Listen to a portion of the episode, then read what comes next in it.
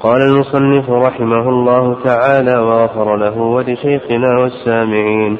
وعن عمر بن الخطاب رضي الله عنه قال قال رسول الله صلى الله عليه وسلم إن الله ينهاكم أن تحلفوا بآبائكم ولمسلم فمن كان حالفا فليحلف بالله أو ليصمت.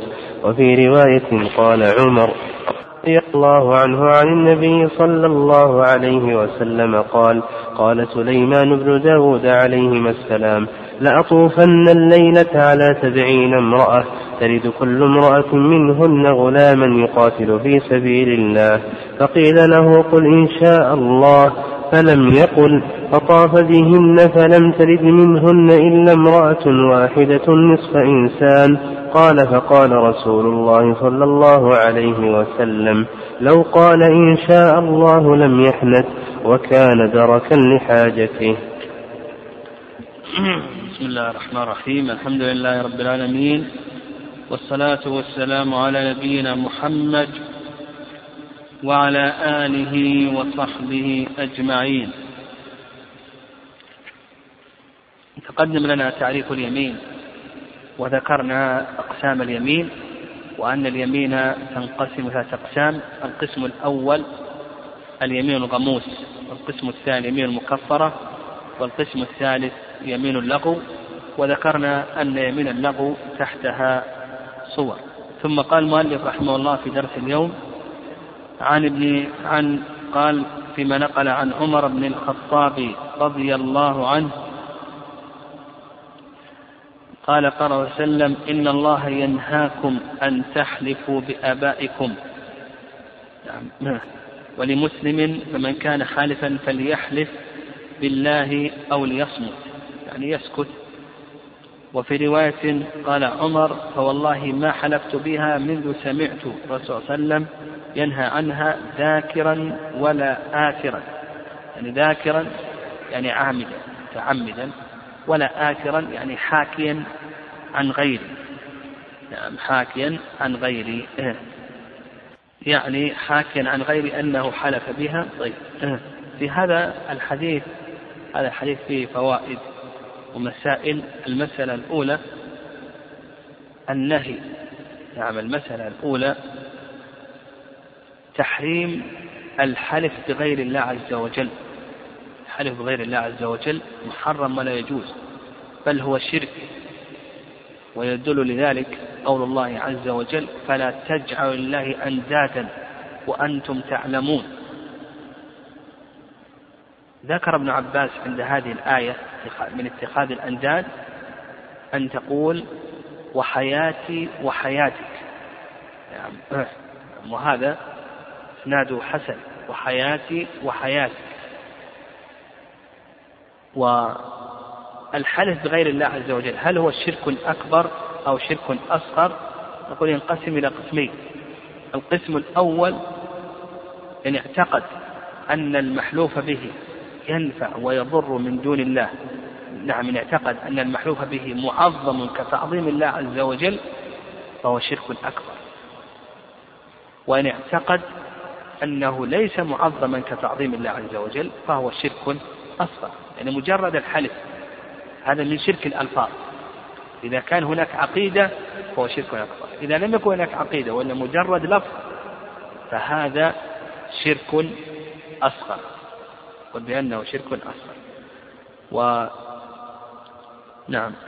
وفي هذا أيضا فضيلة عمر رضي الله تعالى عنه حيث قال فوالله ما حلفت بها منذ سمع الله وسلم ينهى عنها ذاكرا ولا آكرا في فضيلة عمر فيه تعظيم السلف رحمهم الله للسنة. يعني مجرد ما سمع النهي خلاص ينتهي يطبق. ما يقول هذا أدب؟ من الآداب يمكن أن يأتي به الإنسان يمكن أن يتركه. هذا المكروه أو هل هذا نهي محرم أو مكروه؟ أمر النبي صلى الله خلاص انتهى. تعظيم نعم تعظيم. يعني حتى مجرد أنه يحكي أن غيره حلف ما حكى عمر رضي الله تعالى عنه. وفي هذا أيضا قوله فليحلف بالله أو ليصمت. فيه حصر اليمين بالله عز وجل. وبهذا نأخذ أن الأيمان التي يحلفها الناس بغير الله عز وجل أنها كلها أنها كلها أيمان غير شرعية.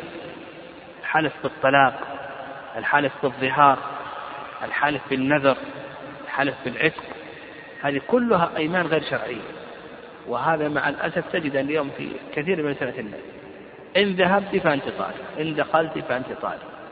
إن خرجت فأنت طالب أو علي الطلاق أن تدخل. علي الطلاق إني ما أذهب إلى كذا. أو التحريم. علي الحرام إلى آخره. وهذه الأيمان ستأتينا إن شاء الله.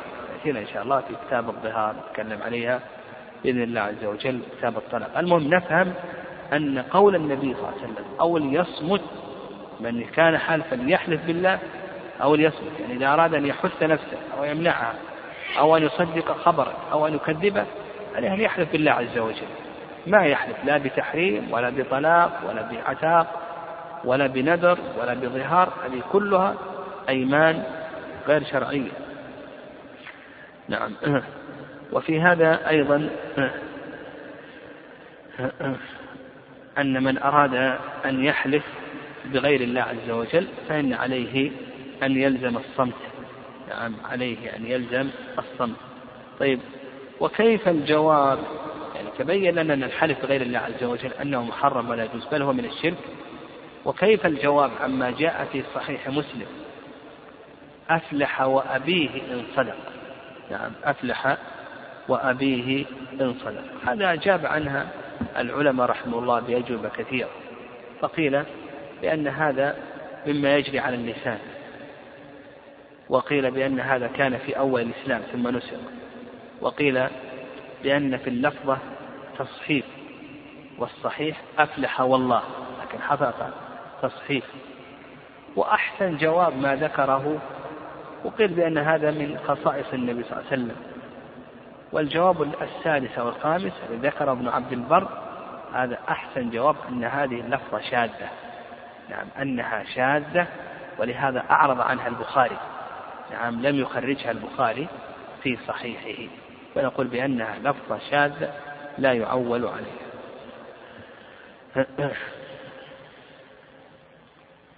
وفيه أيضا ما عليه أهل الجاهلية من تعظيم الآباء ونحو ذلك. إن الله ينهاكم أن تحلفوا بآبائكم إن أهل الجاهلية كانوا يعظمون آباءهم إلى آخره. فيه ما كان عليها الجاهلية من تعظيم آبائهم وتعظيم من سلف هذا ينقسم إلى قسمين تعظيم الأسلاف هذا ينقسم إلى قسمين القسم الأول تعظيم الأسلاف على ما هم عليه من خصال حميدة فهذا حق شرط أنه ما يصل إلى درجة الغلو يعني تعظيمهم على ما هم عليه من صفات حميدة وخلال آه، خلال آه، حسنة فهذا حق. والقسم الثاني تعظيمهم لا لأجل ذلك وإنما لأجل الفخر والخيلة ونحو ذلك فهذا مذموم. قال عن أبي هريرة رضي الله عنه عن النبي صلى الله عليه وسلم قال قال سليمان بن داود عليهما السلام لأطوفن الليل على تسعين امرأة تلد كل امرأة منهن غلاما يقاتل في سبيل الله.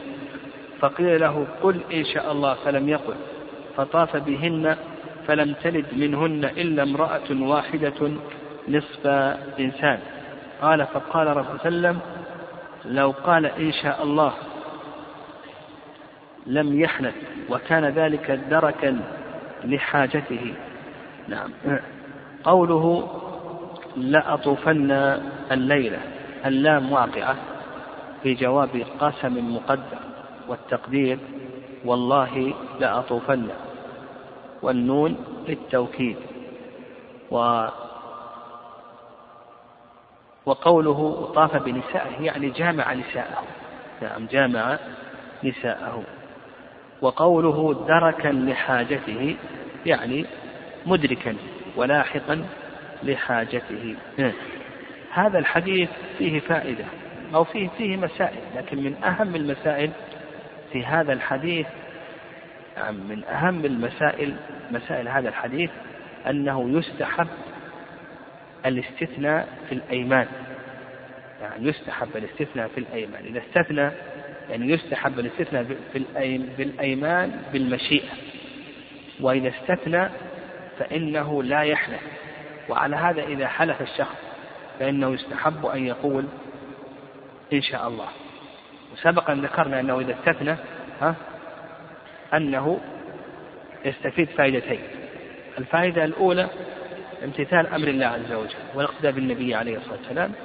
والفائدة الثانية أنه لو خالف فعل ما حلف على تركه أو ترك ما حلف على فعله فإنه لا كفارة عليه. وهذه مسألة مهمة حتى لو طلق. لو قال لزوجته أنت طالق. ثم قال إن شاء الله. نعم لم يقع طلاقه نعم حتى إلى آخره. نعم فهذه هذا مهم جدا. طيب أيضا يؤخذ من هذا أن الاستثناء بالمشيئة الأصوليون يذكرون للاستثناء شروطا. الشرط الأول النية يقول لا بد أن ينوي الاستثناء قبل تمام المستثنى منه. فمثلا لو قال والله لأذهبن إلى مكة. وهو ما نوى. يقولون قبل أن ينتهي من لفظ مكة لابد أن ينوي. والرأي الثاني أن هذا ليس شرطا. ولو نوى بعد تمام المستثنى منه صح. والحديث يدل لهذا يدل للرأي الثاني. يدل على أنه لا تشترط نية. ماذا؟ الاستثناء. ولهذا فقيل له قل إن شاء الله فلم يقل.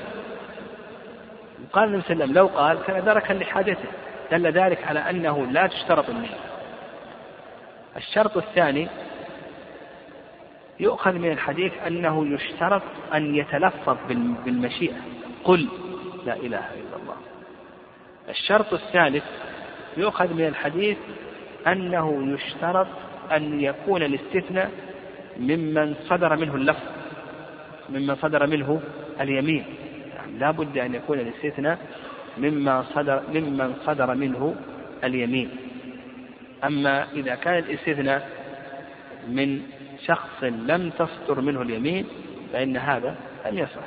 نعم لم يصح. ولهذا لو صح لقال الملك إن شاء الله. نعم. والشرط الثالث أن يكون الاستثناء النصف أقل والصحيح أن هذا ليس شرطا. فمثلا لو قال زوجتي طالق ثلاثا إلا واحدة يقول صحيح هذا. لكن لو قال زوجتي طالق ثلاثا إلا اثنتين ها؟ أكثر الأصوليين ليس صحيحا والصواب أنه صحيح. لكن لو قال زوجتي طالق ثلاثا إلا ثلاثا وش الحكم هنا؟ ما يصح لأن هذا يؤدي إلى إبطال كلام المكلف والأصل إعماله لا إبطاله قاعدة الأصل إعمال كلام المكلف لا إبطاله. نعم. نعم. وفي هذا الحديث نعم. في هذا الحديث أيضا نعم.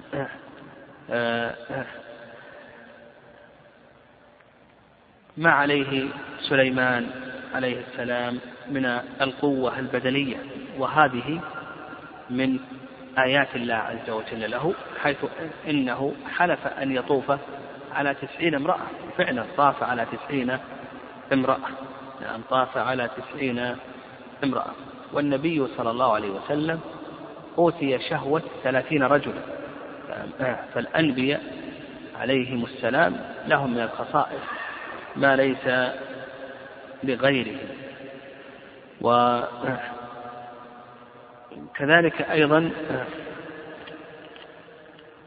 نعم أيضا قوله يقاتل في سبيل الله.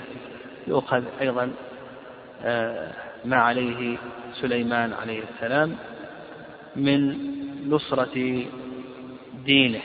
يعني من نصرة دين الإسلام.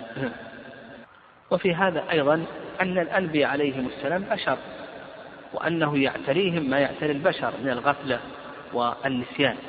ومع ذلك قيل له قل إن شاء الله ولم يقل إن شاء الله. وعلى هذا لم يدرك حاجته. وأن الذي أن الذي بيده الأمر كله هو الله سبحانه وتعالى. نعم. وأنه سبحانه وتعالى هو الذي يدبر الكون ويتصرف فيه. في هذا رد على الخرافيين والصوفيين الذين يغلون في المخلوقين. حتى ولو كان نبيا. فإنه لا ينزل فوق منزلته وفي هذا أيضا الحلف على الظن وأن هذا جائز ولا بأس به لأن سليمان عليه السلام حلف على الظن قال لا أطوفن الليل على امرأة تلد كل واحدة منهن غلاما يقاتل في سبيل الله وهذا حلف على الظن ومن ذلك حيث أبي هريرة في الصحيحين. فوالله ما بين لابتيها أهل بيت أفقر منا فهذا حلف على الظن. فيؤخذ من ذلك أن الحلف على الظن أنه جائز ولا بأس به. ثم قال المؤلف سبق أن هذا حلف على الظن أنه جائز ولا بأس به وأنه من صور لغو اليمين.